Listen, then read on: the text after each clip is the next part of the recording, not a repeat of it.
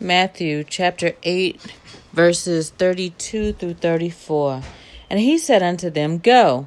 And when they were come out, they went into the herd of swine. And behold, the whole herd of swine ran violently down a steep place into the sea, and perished in the waters. And they that kept them fled, and went their ways into the city, and told everything that was befallen to the possessed of the devils.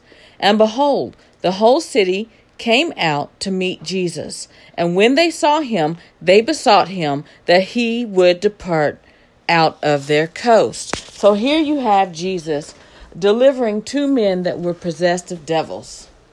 And when he delivered them, the things that possessed the men went into the swine, and the swine went running and jumped off the cliff. And so the people who kept the swine went and told it, and everyone came to see what was going on. Whenever they saw Jesus, they wanted him to leave. So here you have God in the flesh who's come to bring salvation unto men. And you have two men whose lives were tormented that Jesus stopped by to save.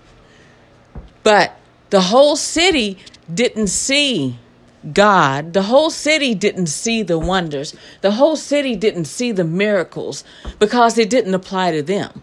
The city was bothered because the thing that Jesus did interfered with their livelihood and way of life. And a lot of times you're going to come across people who, whenever you're lifting up Jesus, they're wanting you to go away because what you're lifting up doesn't elevate them. They may call themselves the people of God, they may use his name, but the very works they deny, and the very power they deny, and his very presence they deny when it isn't benefiting or suiting them.